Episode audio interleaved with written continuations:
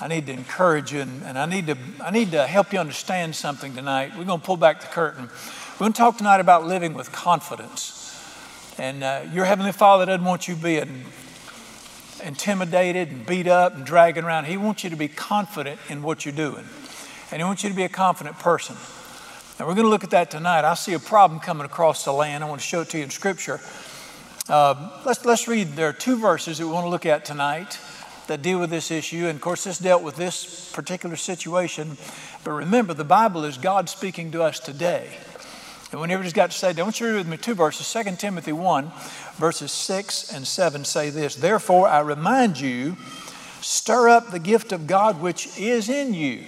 Stir it up through the laying on of my hands, because the Father has not given us a spirit of fear, but of power and of love and of a sound mind course, this is written to a young preacher, but this is God speaking to you. And listen to what he said. You need to stir up the gift that is in you. If you're born again, there's a gift inside of you. Of course, the gift is the Holy Spirit of God.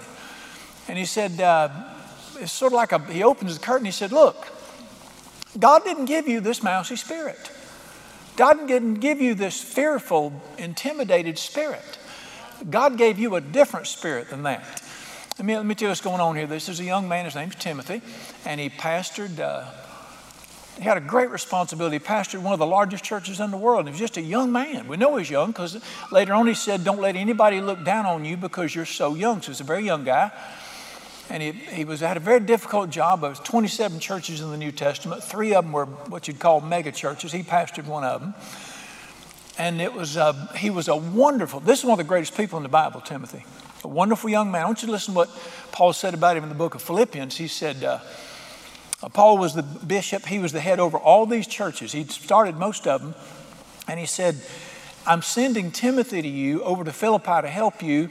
Listen what he said about him. I have no one like minded like me who sincerely cares about your condition. At the end of his life, he only had one pastor that really cared about people the way he did, and it was this young man. He said, I'm going to send him around some to help y'all. So he was a fine young man. He was, there was nothing, he was not wicked, he was a great guy. But he had a problem. And this was a very difficult day he was living in, much like our day, for two reasons. Number one, this was a day of the craziest ideas. Does anybody know of any crazy ideas in our land today? I just wanted to let you know it is official. We have lost our minds in this land. I don't know if you knew that or not. Actually, it's been taken away from us according to Romans 1. But it was just a day of crazy ideas, and it was a day where it was very difficult to be a believer because Christianity was very unpopular. And there was a lot of persecution from the government and other religions, and it was tough being a believer then. So he's got the task of pastoring this huge church, just a young guy, in a very difficult day, and he's suffering from what the Bible calls a spirit of fear. And it was so difficult on him, it's affecting him physically. Because in another place, he said, No longer drink water only, use a little wine for your stomach's sake and your frequent infirmities. So the pressure and the things he was going through had uh, maybe had an ulcer, but it was bothering him physically. This guy's having a tough time. And uh, so he gets help.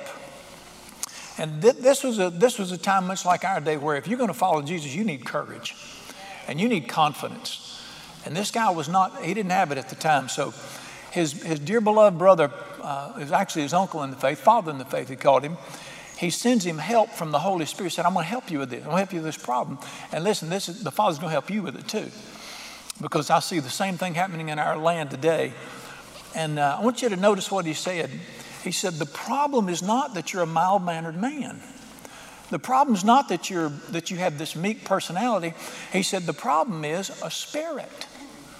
There's a spirit doing this to you. He said, God didn't give you this what? What does it say in verse 6? He said, stir up the gift, verse 7. God didn't give you what? A spirit of fear. So we see here that this thing that's on him is a demonic presence. And this thing's racking his life and hurting him and it's crippling him, is what it's doing. And he said, The Father didn't give you this, this thing. Now, You may have looked at him and said, Well, this is just a mild mannered guy and life's rough on him. That, that's not the issue. This was a demonic presence on. Listen, he wasn't a wicked guy. He was. A, he loved Jesus passionately, and he was a great young man. Evil spirits can affect great Christians. We have got to start taking Ephesians 6 seriously that we wrestle not with flesh and blood, but with principalities and powers of darkness. And here's a fine young man, one of the finest men in the Bible. But this demon spirit, I don't know how you say this, had attached itself to him, was on him, was harassing him, but there was a dark, evil presence that got on this young man. And he didn't recognize it. So Paul writes, I'll tell you what the problem is. There's a spirit of fear that has come to you, and this thing is racking you and is causing you to suffer like this. And he says to him, God didn't give you this. This is not from God. So it's not, that's not, that's not holy at all. But I want you to understand something here. It is a spirit of fear. Now, he says, that's bad how that stuff happened back then. Let me make an announcement. Pharisees die. The spirit of the Pharisee never dies. Amen. Demon spirits never die. They're in the earth today. They're doing this. I see this on preacher friends of mine. I see this on believers. Now, uh, let me help you with something here. I don't know that fear is the best word here. He said, God didn't give you a spirit of fear. He calls it a spirit of fear. Well, all through the Bible, anytime the word fear is used, it's the Greek word phobia. We get our, you know, claustrophobia, hydrophobia. It means the fear of something. And it's the word phobia. But this is not the word phobia. This is the word delios, which is a little different. It's not like the fear of a rattlesnake or the fear of a storm. This would be, uh, many versions it's translated cowardice. It's actually best translated timidity or a person who is intimidated. A person who's just intimidated by people and they're nervous around people and they're scared of things. This, it's a horrible spirit, but it bothers believers. And this young man was suffering from the spirit of timidity. Uh, can be translated as spirit of insecurity, but it's paralyzing. And it, it just cripples people. And this young man's got it, it's, it's harassing him. And so the Lord's trying to help him, and the Father's going to help him. Now, let me say again, it is not his personality. You, you look at a person like that and think, well, they're just gentle. I don't know whether he's gentle or not, but this thing had crippled him. this thing doesn't get on just mild mannered people. This thing will get on some of the boldest, most confident, cocky people and reduce them to pudding. Remember a guy named Simon Peter? Would you, would you classify him as mousy? He'd cut you. He, he was cocky, he was snotty. I mean, he was very, in the natural, his personality was very strong and arrogant. And Buddy, he, he just, he was, he was, uh, he was type A, double A, maybe triple A. And you remember how when Jesus said at the Last Supper, he said, All of you are going to leave me and betray me. Who spoke up? Simon spoke up and said, I'm not surprised at them. I'll be here at the end, buddy. You can count on me. I ain't going to know. I'll die with you. That's just his personality. He just had this, he was, you know, sort of like Rambo pre. And he, you say, well, he was lying. He wasn't lying. He meant it. So, listen, he loved Jesus passionately. He was going to die for him. He, and who was it in the garden when they came to get Jesus? Who pulled out his pocket knife and stabbed, actually a short sword, and stabbed Malchus, who cut his, cut his ear off. He missed his neck, cut his ear off. Simon was just rough. Jesus is arrested. They follow him into the courtyard. Simon's in the courtyard. And there was a demonic presence all around that place because they knew what was going on. This is the Son of God. And this demonic presence. And a little girl looks at Simon and says, I, I think you were with him. He said, I don't know what you're talking about. Yeah. What was that? Another one says, No, no, I saw you with him. He said, I, have never met this man. Where, what happened to all your confidence? And then a little girl said to him, You got that accent they got. You one of them. He flew into a cussing fit, said, I've never met that man in my life. What happened to him? That spirit of intimidation and fear got on him. So this is not just mild mannered people. I'm, one of the cockiest, snottiest, big mouthest preacher friends I ever had. I, I, he just, he was just arrogant. But we were buddies. And uh, I remember we, I went to his church to preach one time, and this woman, this, you know, this old woman, excuse me, this elderly sister, dear lady, she came up, she sort of got on him a little bit, and he was about six five, about as wide as he was tall, and he was just redneck. And uh, he, she got on him a little bit, and I thought, she's fixing to catch it. And I looked over, and his hands were shaking. And he just said, Yes, ma'am. And I thought, that little gray haired woman just jerked you down by the nose?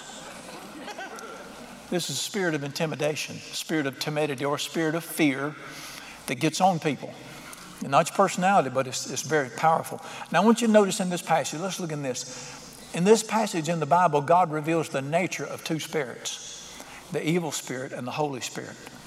And I want you to look at the nature of the evil spirit. When the evil spirit is on a person, or I don't care, I, believers cannot be demon possessed because all the Holy Spirit's inside of you. But let me ask you a question what's the difference if he's on your shoulder, sitting across the room, pointing a rifle at you? He got you.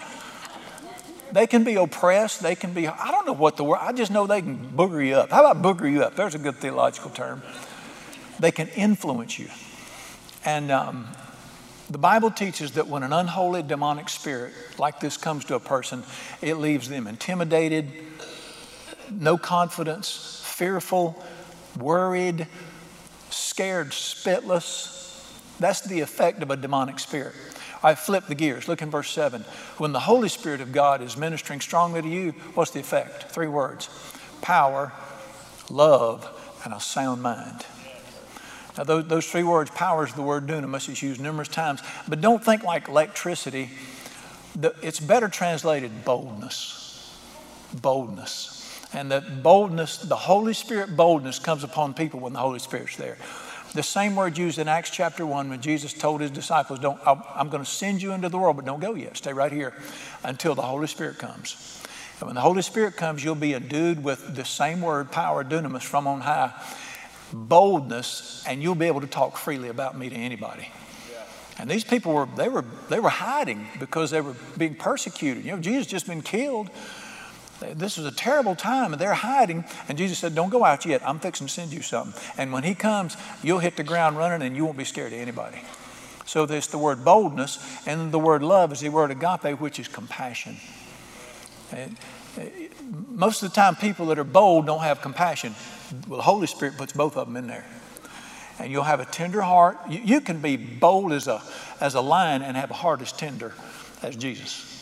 And there they are. You're bold. And of course, the word sound mind means confidence. That's what it looks like when the Holy Spirit has. Listen, God wants His people to be bold and tenderhearted and confident. That's how He wants you to live. That's why I gave you the Holy Spirit to help you. Satan paralyzes believers by putting this spirit on them, and it leaves them intimidated and fearful and nervous and worried.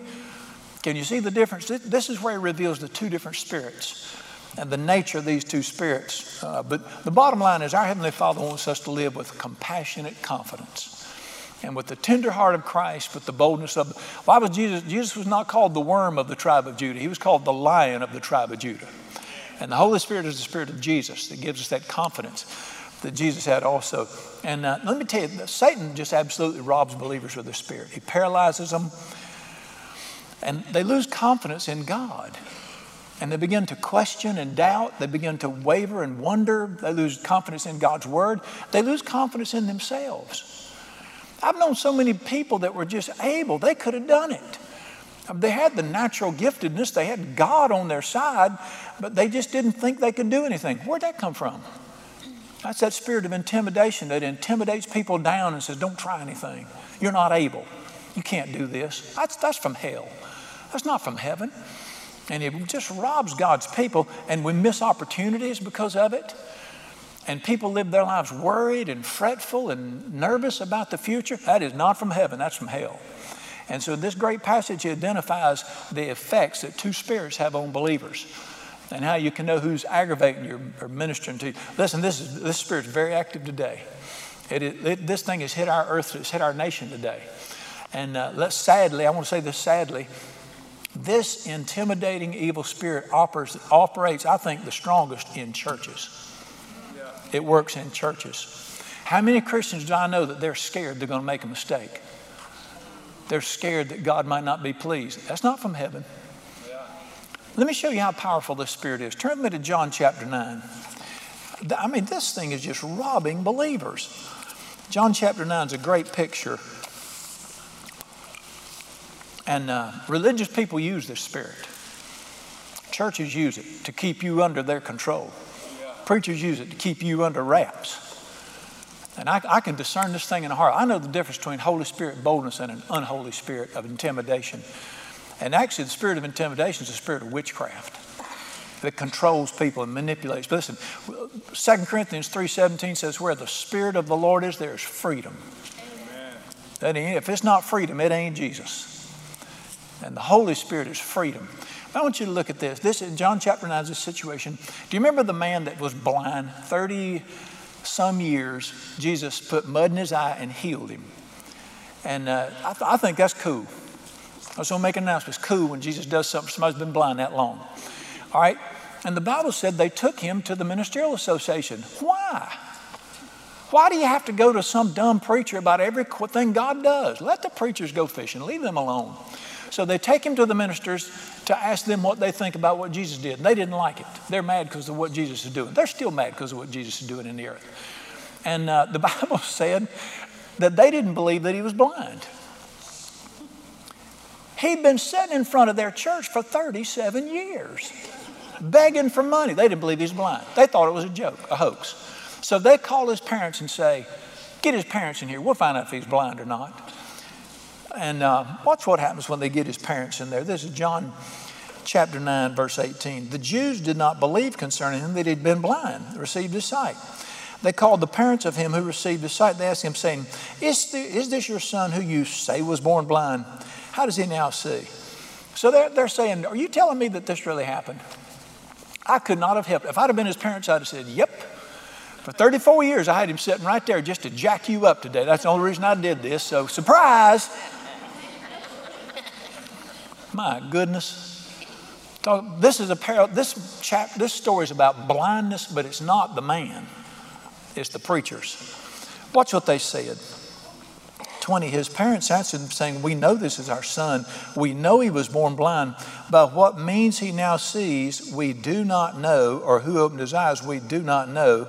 Ask him. He's old enough to ask for himself. What? They knew good and well who opened his eyes. They probably saw it. Let me ask you a question. Your, your son, who was born blind, and for 34 years you've watched this boy suffer. Now remember, in that culture, there are no jobs for blind people. You either work with your hands or you just beg for food. And that's what he'd done all those years. And this man, they didn't even, this rogue itinerant preacher comes up and heals their son. How many of you would be happy if that happened to your son? I'd tell the world what this man did for me. Why did they deny Jesus? What are they so scared of? Read the next verse. verse 22 His parents said these things because they what? Feared the Jews. The Jews had already agreed if anybody bragged on Jesus or confessed Jesus, we'd kick him out of our church. The spirit of intimidation was so strong on them, that religious spirit, that they denied what Jesus did for them to keep a bunch of church folks happy. Is that crazy or what? I tell them, stick it in your ear. I'd rather for my son to see than sit in your dead church anyway. I see this all the time where people, they know what God has done for them, they know what He's saying to them, they know how good He is, but they'll sort of hold it back in, afraid they might offend somebody. We should not purposely try to offend people. But we should live for an audience of one. All right, let me show you. Let me show you preachers. Turn two, three pages to the right to John chapter 12. You talk about how powerful this, this spirit is on the land. And it's in churches. I got preacher friends that God has done things for. He's shown them things in the Bible, and they will not tell people about it because their denomination doesn't like it. Find you another one. Go freestyle like we do. Somebody will have you somewhere. My gosh, have mercy. Chapter 12, verse 42 says this Nevertheless, even among the rulers, now rulers doesn't mean government rulers, it means preachers. Among the Jewish rulers, preachers, many believed in him, but because of the Pharisees, they wouldn't tell anybody lest they'd be kicked out of the synagogue because they loved the praise of men more than the praise of God. That's a spirit of intimidation. That's a spirit that says, you know, you, you just sort of hide Jesus proudly. Don't let anybody know you follow Jesus.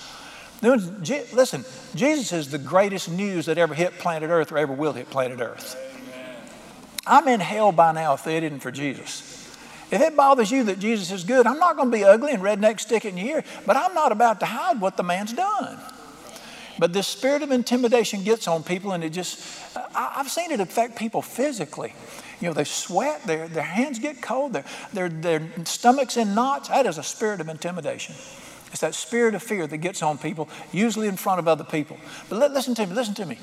It's not because people are ugly or you're mild, it is a spirit. It's an evil spirit that does this to people.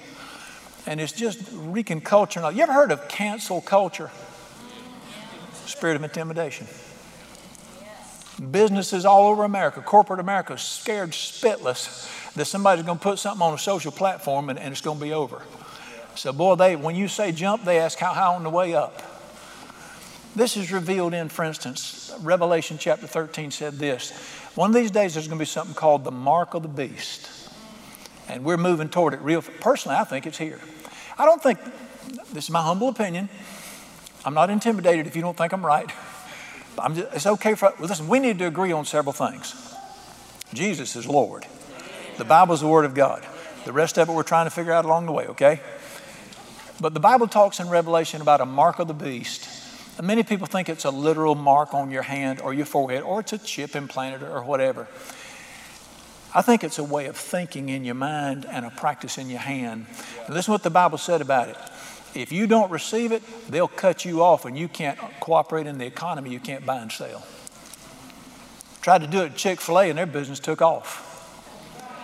But this spirit is in the land, and Satan always intimidates with persecution and punishment and retribution if you don't bow down and agree with what he says.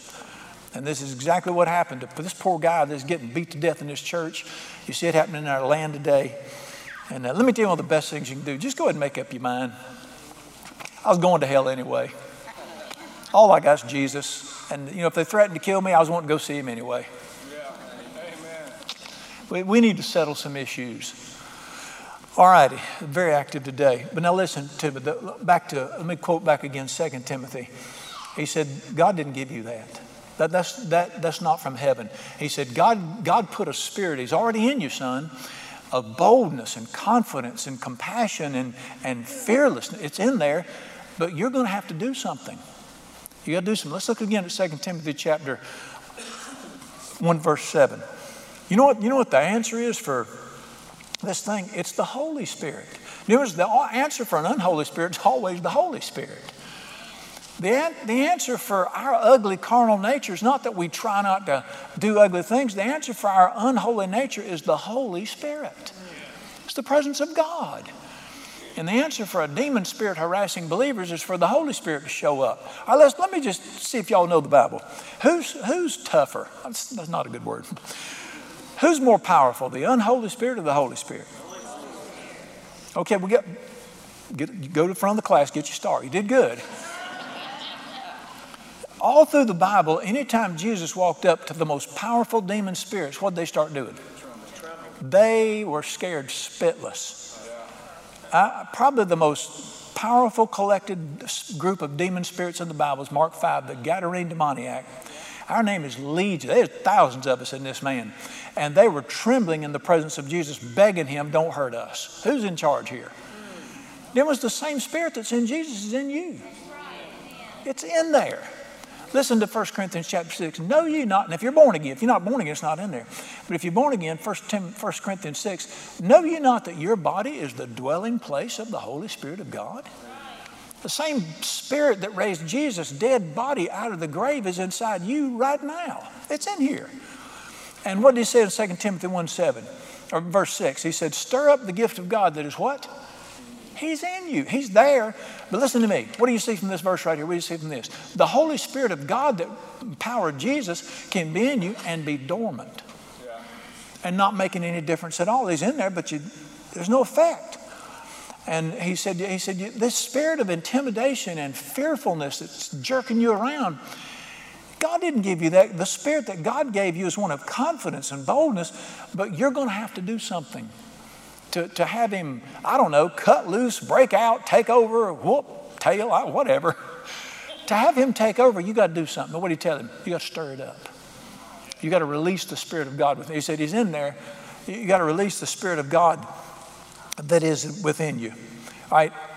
Listen, the Holy Spirit of God makes all the difference in the world in a person's life. I've, I've seen the most, and I, I do need to say something here. We're not talking about this human natural confidence and cockiness and personality that's just a big. We're not talking about that.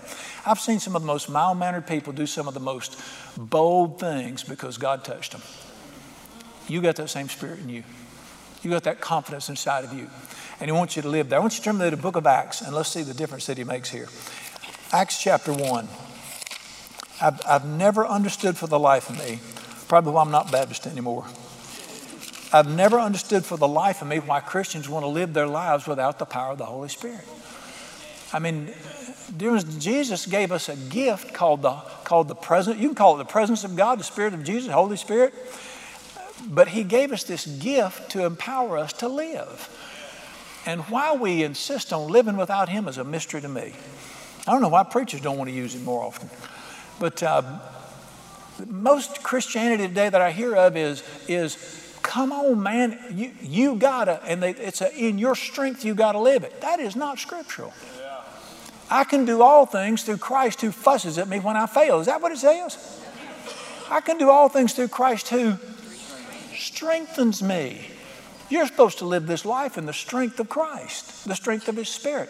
And He's inside it. How, what, how terrible would it be to have this same gift of God Jesus had right here and never use Him? struggle through life when you could be flying through life. Uh, all right, let's look in book of Acts, chapter 1. Now, Jesus has died, he's resurrected. These are born again people, these are followers of Jesus. Watch what he said. And uh, verse 4, he said, Being assembled together with them, he's fixing to leave. He commanded them, Don't leave Jerusalem, wait for the promise of the Father, which you've heard from me. Verse 5, John baptized you with water. You'll be baptized with the Holy Spirit not many days now. It simply means the presence of God's coming to you. Look what he said in verse 8 you shall receive what? Power. And that word again is dunamis, same word he used in 1 Timothy, 2 Timothy. You'll receive power, confidence, boldness when the Holy Spirit's come upon me, and then you can talk to people. What do you tell them? Don't try to do anything until my Spirit comes. Until my Spirit comes upon you. You need that Spirit. All right, turn with me to Acts chapter 2. So they did what he said. They waited. They prayed. They just hung around. And actually, they were hiding. Because, boy, the government was after believers then, and it was dangerous to be a believer. And the Jews were sort of the Jewish religion at the time, which hated Christ and nailed him to the cross. They're after believers because they see we got some momentum in the culture right now. So these folks are hiding, afraid of what's going on. So they're, uh, verse 2 when the day of Pentecost had fully come, they were all with one accord in one place. Suddenly there came a sound from heaven. Some people say it was a wind. No, it was a sound like a wind as of a rushing mighty wind. It filled the house where they were sitting. There appeared to them uh, just flames of fire that came upon each person. They were filled with the Holy Spirit, began to speak with other tongues as the Spirit gave them utterance. Let me clarify something here. People get nervous when you say the word tongues. Uh, there's the prayer language that people use, usually my charismatic friends. These were distinct languages, yeah. as you'll see. And I'm not, I'm not negating either one of them, both of them are valid. But there were 13 different people. Remember, this is Pentecost, so Jerusalem is packed full. This is the feast time. People from all over the known world are there. And, and he mentions 13 different people groups or dialects Medes, Parthians, uh, all these different people groups are there. You got 13 different languages that he mentions, and the Spirit of God comes upon them, and all of a sudden, they begin to speak these different languages. Speak these languages. I, what, what are they saying? What are they saying in these languages? and uh, verse 6 when this sound occurred, the multitude came together, were confused because everyone heard them speak in his own language. And they were amazed and said, All these folks are from Snow Camp, they're Gal- Galileans. Why are they speaking our language? And then he mentions all the languages. Verse 11 Cretes and Arabs, we hear them speaking in our own languages the wonderful works of God. So the Spirit came on them, and these people were hiding. All of a sudden, they bust out the door into the greatest feast day. I mean, this would be like Mardi Gras, sort of like Mardi Gras, give or take without the beads. So they bust out in the middle of Mardi Gras and just start talking about how wonderful God is. And every one of them has the ability, by who? By the Holy Spirit, to speak to these people in their own language. And this is the, by the way, this same Spirit lives inside of you. And uh, so they're all of them going on and. Um, all of a sudden, you remember the guy named Peter who just a few days earlier stood up in front of everybody here and said, I don't know who that man is. Remember him? Was he in the crowd when the Holy Spirit came? Yeah, he was. Look in verse 14. Peter stood up with the eleven, raised up his voice, and said, Men of Judea and all who you're here today, listen to what I got to say. He stood up on, he climbed up on the Parthenon. He just said, I want everybody in this town to listen to what I got to say. Was there a change in him? He's scared spitless to mention the name of Jesus in front of this little girl. Now he jumps up in front everybody says, Every one of you better listen to me. And he reels off one of the greatest messages, and he, and he didn't back it off one bit. He said, This Jesus, whom you crucified, he's Lord of all. And he boldly, with great confidence, he preached Jesus. Where'd that come from? Apparently, the Spirit of God that came displaced that timid spirit that was on him. And these folks are just boldly and confident. They're just so confident in their God. And, but li- listen to me, these people never had witness training. They never got taught how to witness. They didn't go through CWT, EWTT, all that stuff. The Spirit of God just came on them. Holy Spirit just showed up, and they just they were so bold and confident in what they were saying. And of course, tremendous things happened there. Now, all right, so the, they've got the Holy Ghost, right? Got the Holy Spirit. And my dispensational friend said, that's it right there. That, the, the, Holy Spirit came in the earth. We don't need to expect it anymore. And you don't need to get in that Holy Ghost stuff. Just read your Bible, pray, and try to be good. I tried that for a while. I'm going to tell you something. I like the power of God a whole lot better than I do the power of Brian. I'm pretty confident naturally, but I like the power of God to help people. He just cuts through the people. So I know, listen, just a few days later, I want you to watch what happened here because this is a great lesson for me and you. Verse chapter four. This is just a few days later. They just they're just blowing everything apart in their culture. Chapter four, verse one. They spoke to the people. The priests, the captain of the temple, the religious leaders came on them, greatly disturbed that they taught the people and preached in Jesus the resurrection from the dead. They're mad about these people talking about Jesus. So they laid hands on them, put them in jail, and. Uh, they brought him out the next day in front of them. Verse 7 they set him in the midst, said, By what power, what name have you done this? So that, see, they got him in front of this council. Now they're going to hold, hold court and intimidate him here. Watch what happens in this next verse. Then Peter, what? Filled with the Holy Spirit, said, You rulers, you listen to me. And he cut loose on them again. He just cut down on them. And, and uh, I mean, he, he busted them. He said, you, you rejected Jesus and yada, yada, and all that stuff. Look at verse 13. When they saw the what? The boldness of Peter and John and perceive these are ignorant, uneducated men.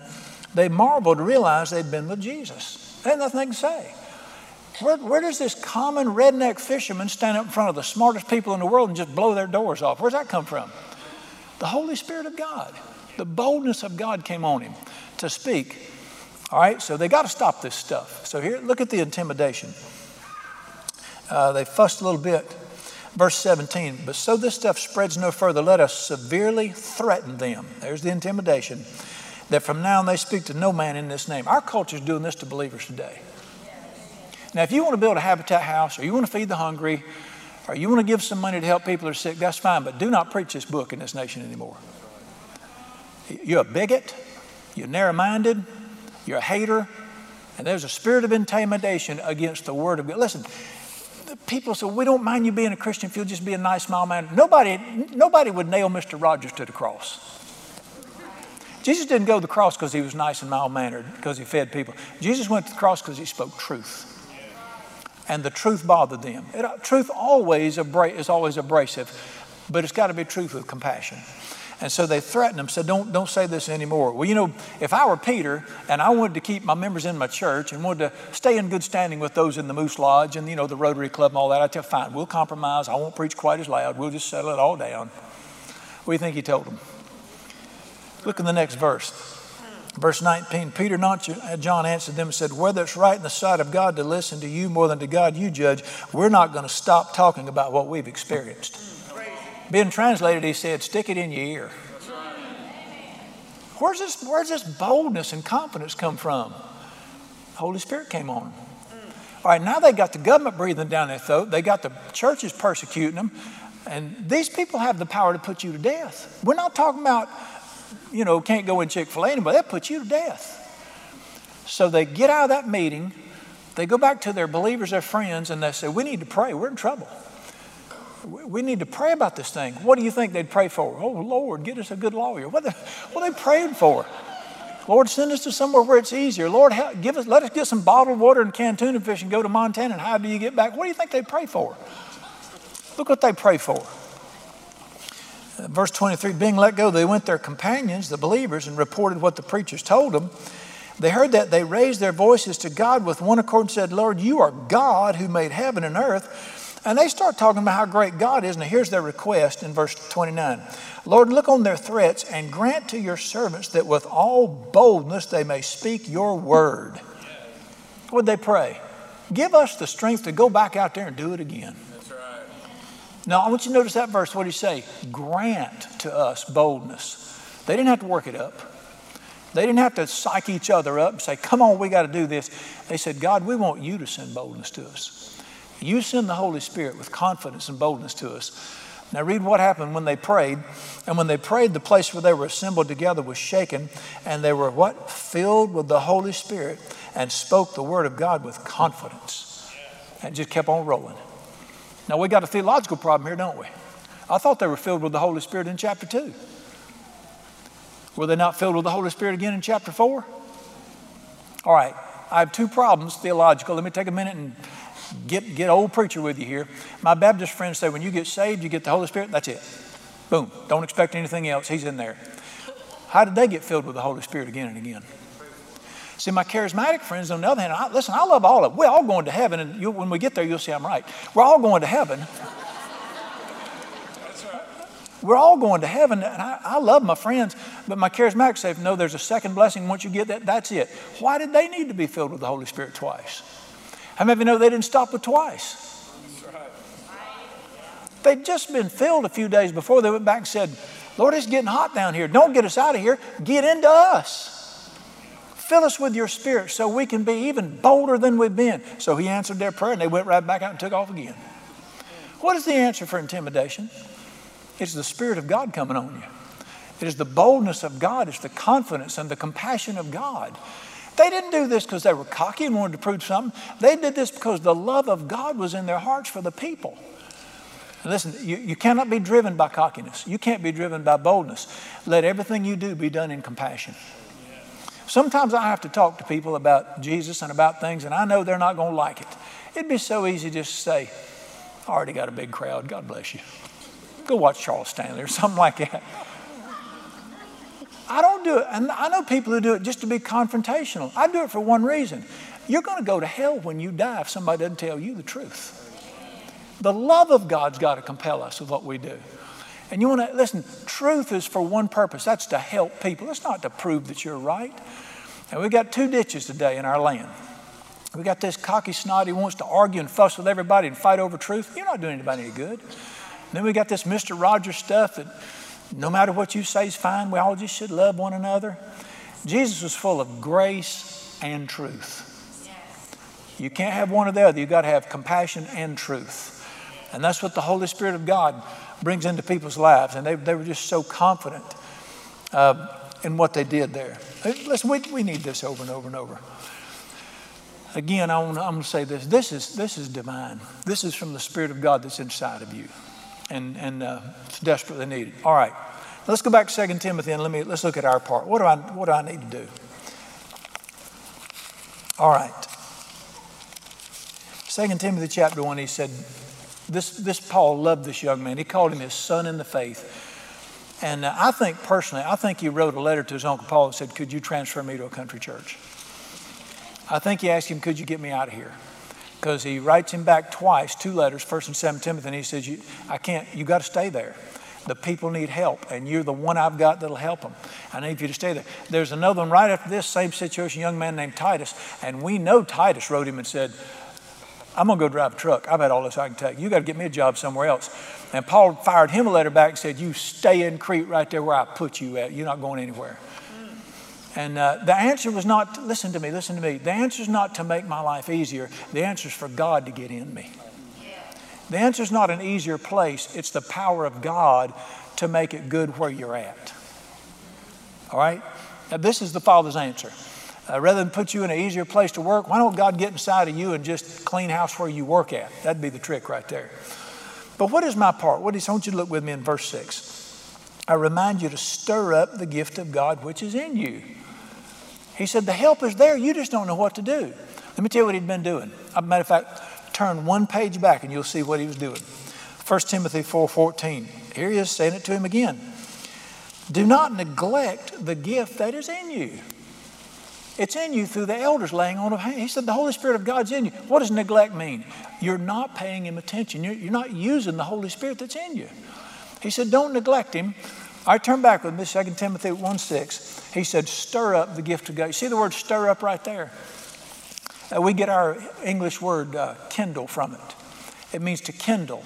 It's a term used for fire. Now, Katie and I first got married, lived in no farmhouse, had no heat, except a wood stove in the middle of it. And you'd fill the wood stove up at night and shut the door and shut the draft and and you'd go to bed, You'd get up the next morning, it's cold in the house. We'd go in there, there was it wasn't warm, there wasn't a fire there.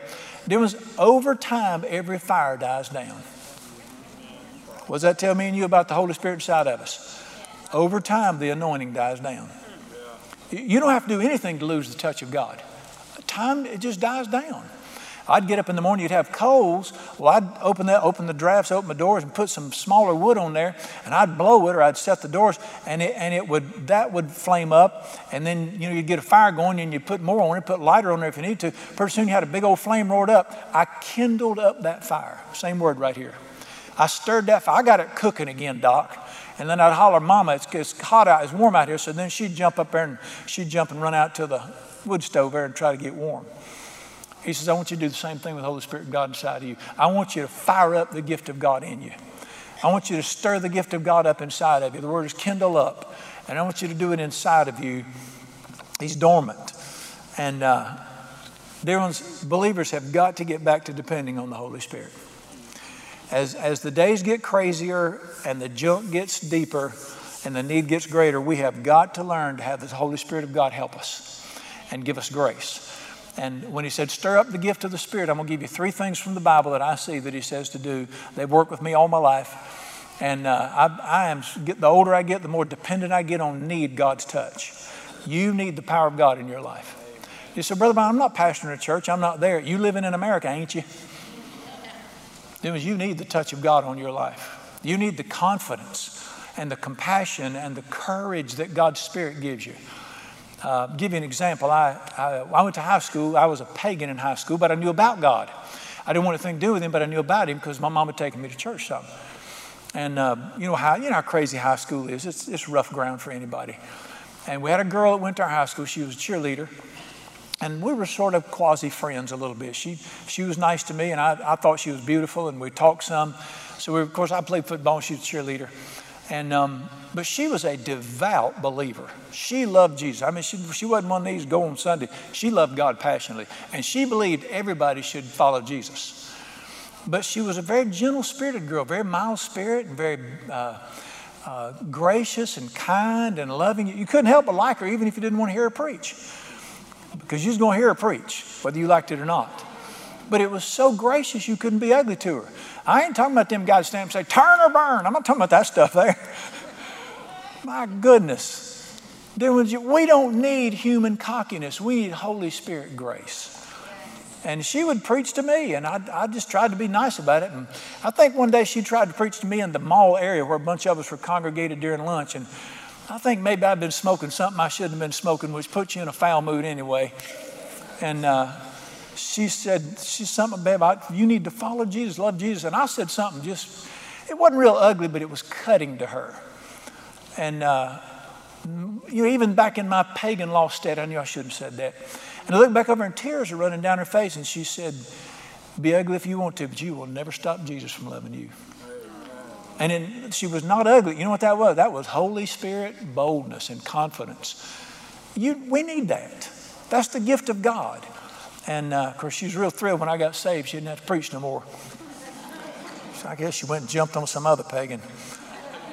But there was we have got to depend on that. Christianity was not meant to be lived in our ability. We'd eliminate about three fourths of what we're doing in our churches if the Holy Spirit could come back in and take over. Right. All these helps we got, this to me, just looks like self help. All right, three things the Bible teaches about not grieving the Holy Spirit so He can help you. Number one, He said, don't grieve it. Don't grieve the Holy Spirit. If you grieve the Holy Spirit, you lose His power. He's still in there, but you lose His power. Who's the classic case of this in the Bible? A guy named Samson. Would you say Samson had supernatural strength? You know, that's not there to teach you how to tear gates down. It's the power of God to do the will of God and help people. And the Bible said the Spirit of the Lord came upon Samson, and he did great things. But Samson was so cocky and arrogant, and he monkeyed around, and he didn't take, now you don't have to be perfect, but you, you, you can't just be an idiot. The, the Holy Spirit is called Holy Spirit. And, but you don't have to be perfect, but you can't just put your fist in his face like Samson did. He knew he was living wrong. He knew he was in sin. He was warned. He kept doing it. And finally, when he just wouldn't try to follow Jesus, the Holy Spirit said, I've had enough. And one of the saddest verses in the Bible, you know, remember, uh, what's her name? Delilah? Is that right? See, yeah, Delilah, girl on radio. Delilah, she found the secret and she whooped him all up there and she said, Your enemy's on you. And he said this the Bible said, I will go out and deliver myself. Listen to this. He did not know the Spirit of the Lord had departed from him. And they caught him, they blinded him, they handcuffed him, they put him as a grinder, and the Spirit of God left him because he was just so wicked and he just wouldn't. You just can't be a belligerent jerk and hateful to people and evil and run around. We're seeing a great rash right now of big time famous preachers fall like flies in America because they had these chicks on the side. They knew better. We're not talking about making a mistake. We're talking about just this I'm so great, not even God can straighten me out. You, you can't do that. And you got to just, you, you just, you got to cooperate with the Holy Spirit. He is easily, you know what, what animal is he compared to in the Bible? A dove. He came down like a dove on Jesus. And, the, you know, the symbol of the Holy Spirit is always the dove. What do you know about a dove? They're easily shooed away. You, you know, if a dove lands on my shoulder, I can't be jerking around and slapping at him. He'll leave. You got to sort of cooperate, walk gently with him. There's, and I, I got I'm trying to hit this thing right because so many fundamentalist preachers, you know, if you burp, you're done. It's just over. Well, that's not right either. Listen to me. Listen to me. Knock this mess off. We know when we're offending God. We know when it's wrong. We know when we talk to people in a way we shouldn't. We know when we got junk around us we shouldn't have around us. And you, the, the thing is, when you offend the Holy Spirit, you lose the power and the confidence and the joy and the peace that He brings. And you live your life sheared of power like Samson. Of course, in his great kindness, you know, Samson got tired of being whooped up on for a while. And what did he do? He humbled himself. Remember? They brought him out, they tied him to the post. They're going to make fun of because we didn't got our enemy now. And he humbled himself and he said, I was wrong. And you're, you're right, and I, I shouldn't have been like that. He said, I ask you to forgive me and, and give me one more chance. And the Bible said the Spirit came on him and he pulled the whole Parthenon down on him and killed more in his death than he had in his life. Which shows you what? The Holy Spirit will return but he's not going to sit around with a bunch of cocky people who got their fist in his face. So, number one, you can't grieve the Holy Spirit. You got to cooperate with him a little bit.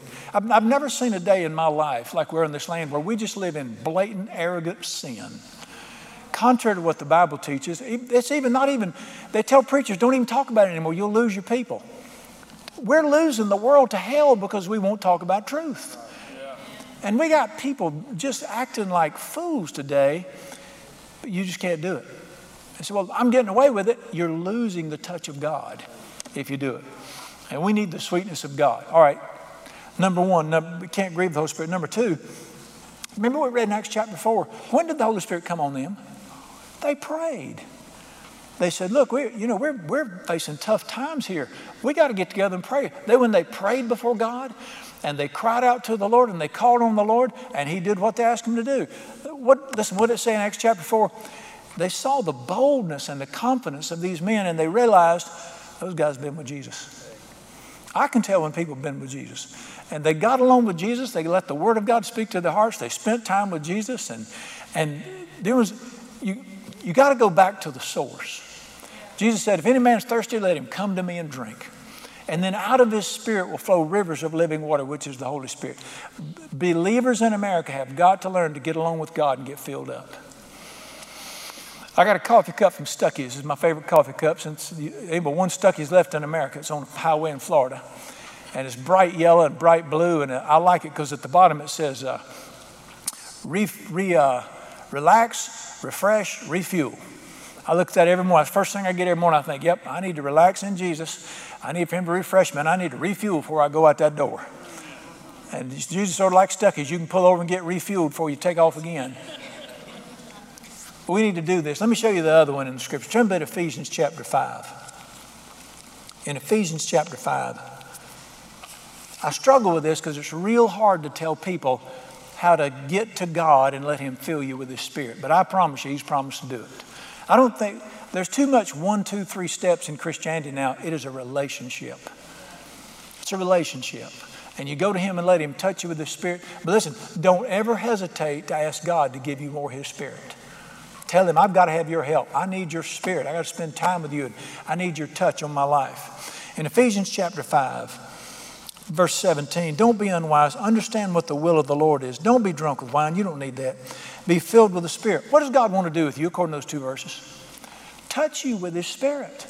He wants to fill you with His Spirit. Say, Brother man, I got the Holy Spirit when I was saved. So did I. Please listen to me. There's a big difference in having the Holy Spirit in you and being full of the Holy Spirit. There's a big difference in having somebody live inside of you and being filled with His power. Now, you, you, He came in the day you got saved. He'll never leave you. He's there forever. He's the guarantee of your salvation. But we need to be filled over and over and over. You need to be recharged over and over. Matter of fact, the language is so difficult in this passage here. The original language, it should read, be always being filled. Just keep going back for more. Was it is the will of God that you come to Him and let Him give you something. The confidence of the Lord. And I want you to notice it's not a period after that. He goes on to say this after verse 18, there's, there's, a comma, speaking to one another in psalms and hymns and spiritual songs, singing and making melody. Where? in your heart to the Lord, giving thanks always. When you just worship God in your spirit and you praise Him and you love, you get along with Him and you just spend time with Him, listen, in just worshiping Him and thanking Him, and you, you can just, I can, I can be sort of empty on, in the spirit. I can just get along with God, begin to worship Him, and it's sort of like I can just feel the tank nozzle hose go in and start filling it up. That's, that's a terrible way to say it. I don't know another way to say it. You can sense in your spirit when God starts to touch you. He wants you to do this. He wants His Spirit to come upon you. And He said, This is where the Bible talks about be filled with the Holy Spirit by getting with God and just enjoying Him. Let Him fill you with His Spirit. And then you get, you say, Well, Brother Brian, I, I did that back in 1964. God. It's one day's portion every day. We, we need to continually go to Him and just constantly ask Him to fill us with His Spirit. And uh, as you get in a bad place during the day, go in the bathroom and, at work and lock yourself in the stall and just get along with God's side. This is, you know what I'm going through. I need your help. I'm asking you to touch me right now and fill me with your Spirit, with your grace. I want to praise you and thank you that you're so good to me. Thank you. Just, just get in there and call on the name of the Lord and let Him fill you with His Spirit right there. He'll do it.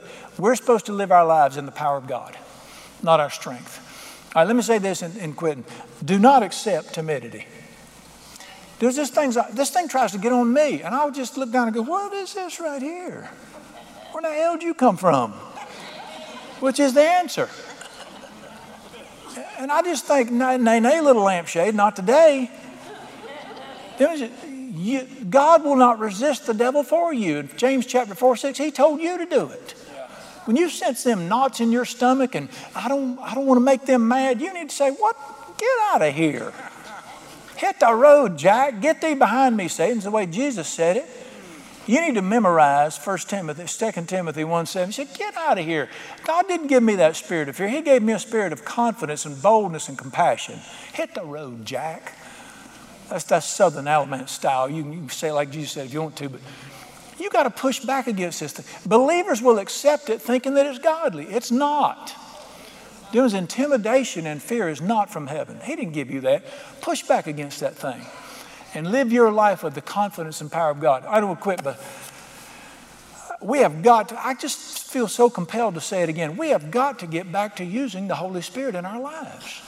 The church has got to get back to the Holy Spirit. It's like he said, we honor him sort of like they do to Queen of England, but she don't get to make no decisions. She just sits there and looks old and pretty. We have got to go back to putting our confidence in the Holy Ghost instead of all the junk we do in our churches and in our lives. We've replaced Holy Spirit power with training and teaching and all this stuff. We need the touch of God. I'm going to give you an example of how we call on the name of the Lord and should not be settled for anything less than what Jesus promised. Now, this is a preacher, but it'll apply to your life too. You need it just as much as preachers do. Everybody should have the touch of God in their lives.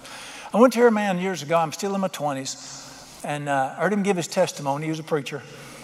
And he said, You know, I was, I was, uh, I was, my daddy left me when I was a kid, and I was, I was so bothered by my daddy leaving. We were so poor, living in Texas. My used to in a shack. We on welfare, what relief you could get back then. And people gave us food. They brought food from the little Baptist church. And, and he said, I was an only child. He said, I stuttered so bad. And I've had speech therapist friends tell me that stuttering comes from traumatic experiences in life sometimes. And he was so traumatized by his father's abuse as just a baby. And then his dad left, and he said, I was scared spitless of everything and stayed close to my mom. I went to a little Baptist church, and he said, I was about 12, 13 years old, went to a little Baptist church, and I accepted Jesus as my Savior. But I, my life was a wreck. And he said, I'm sitting in the service one Sunday night, and he said, I heard God in my heart call me to be a preacher. He said, I know He did. And he said, I went during the invitation back in the Baptist churches, the preachers stand down front, they'd invite people to get saved. He said, I went and took the preacher's hand. I, I tried to tell him that God has called me to be saved. He couldn't understand what I was saying because I stuttered so bad. And he said, The preacher just motioned my mama come up here and she, he said, What's he saying? She said, He's trying to tell you that God's called him to preach. And he said, The preacher looked aggravated and said, Go sit down. He said, So I went and sat down. And he said, But I knew God had called me. And, he, and he, later the preacher said, God doesn't call people like you. You can't even talk, son. And um, the truth is, that's who he does call. And um, he said, You know, I got out of high school and scraped together the money to go to East Texas Baptist College. And he said, I went, and he said, after a month, the dean called me and said, I mean, a plumber, maybe, electrician, possibly, you'll never make a preacher. You need to go find something else to do. And he said, please let me stay in. And so he stayed in and he took speech therapy and they you know, worked with him, and, and he was not a great student. And if you'd have seen him, you'd have thought, yeah, probably not going to make it. But he graduated from college, and he was called to a little country church there in the black lands of Texas, and he became their pastor. And he said, I loved God. I loved those people. I really wanted to do the best I could, but he said, I, I didn't preach that well. He never was polished, ever, ever. And he said, I, you know, I just did the best I could. And he said, The first year I preached, I preached Sunday morning, Sunday night, because back then Baptist churches had Sunday night services. I preached Sunday morning, Sunday night, every Wednesday night. I preached 156 times. Nobody got saved. Nobody joined the church. Nothing. Nobody even asked for prayer.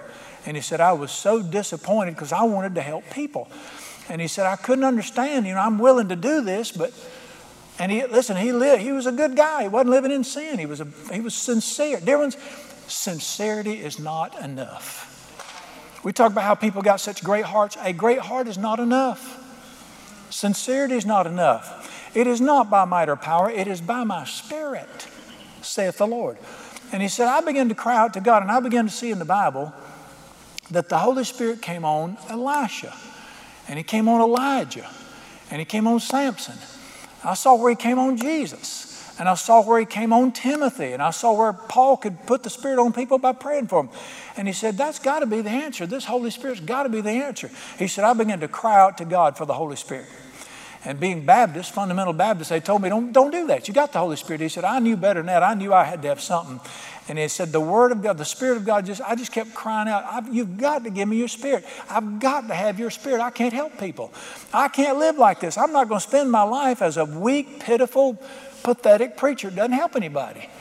And he just kept crying out for that. And he said, God began to touch me and his spirit began to come on me. And when I heard this testimony, he'd been the pastor at a church for 27 years. And he said, I've been preaching in this church 27 years, Sunday morning, Sunday night, Wednesday night. I've never preached a sermon somebody didn't get saved. Not one time.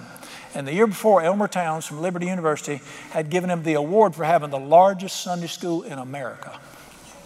Now, how does a guy go from a pitiful guy that stutters, ineffective, to where he's pastoring the largest church in America and thousands are getting saved? What happened? The Spirit of God. But it wasn't because he was special, it was because he cried out to God. He said, Well, I'm not a preacher. You're a child of God. You need the Spirit of God just as much to live your life, to be a parent, to work, to be a. You need the touch of God on your life. But we have got to get back to the begging God and calling out on, I shouldn't have said begging, calling on Him for His Spirit. I can't explain why you have to do this. I just know this you need the touch of God. And, you know, I'll have the touch of God on me for certain things, and two days later, I'm, I'm dry as the Arizona desert in July. But you know what I've learned? Go back to the spout where the glory comes out. Get back under it. Let Him start you all over again. We have got to learn to depend on the Holy Spirit of God. And I want you to be like that. I want you to be like my buddy Elisha. You know, Elisha saw this guy named Elijah and he watched him. He saw the touch of God on his life and he said, I want what you got. And Elijah said, You've asked a hard thing, son. He said, uh, If you'll be with me when God takes me to heaven, you can have it. But if you're not with me, you know, this is a picture of having to we give up so easy in our praying. We say one quick prayer and it don't come to pass so quick. You have got to lay hold of the Spirit of God. And you got to hang on till it comes. And so the Bible said he went to such and such, and Elijah tried to get him to, he said, Get away from me. And he said, I, He had him by the robe, and said, I ain't going nowhere. And Elijah walked all over this city, that city, and Elisha just right there behind him. And people, the sons of the prophets said, Don't you know God's going to take him? You leave. He said, I ain't letting him go.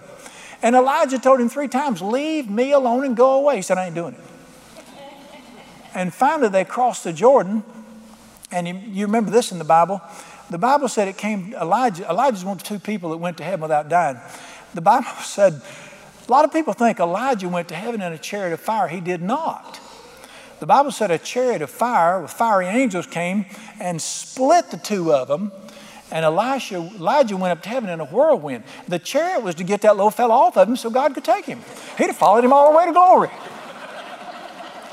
Why is that in the Bible? All right, immediately Elisha picks up Elijah's mantle, his, his cloak. He rolls it up, he slaps the Jordan, and the Jordan parts. And what did the prophet say?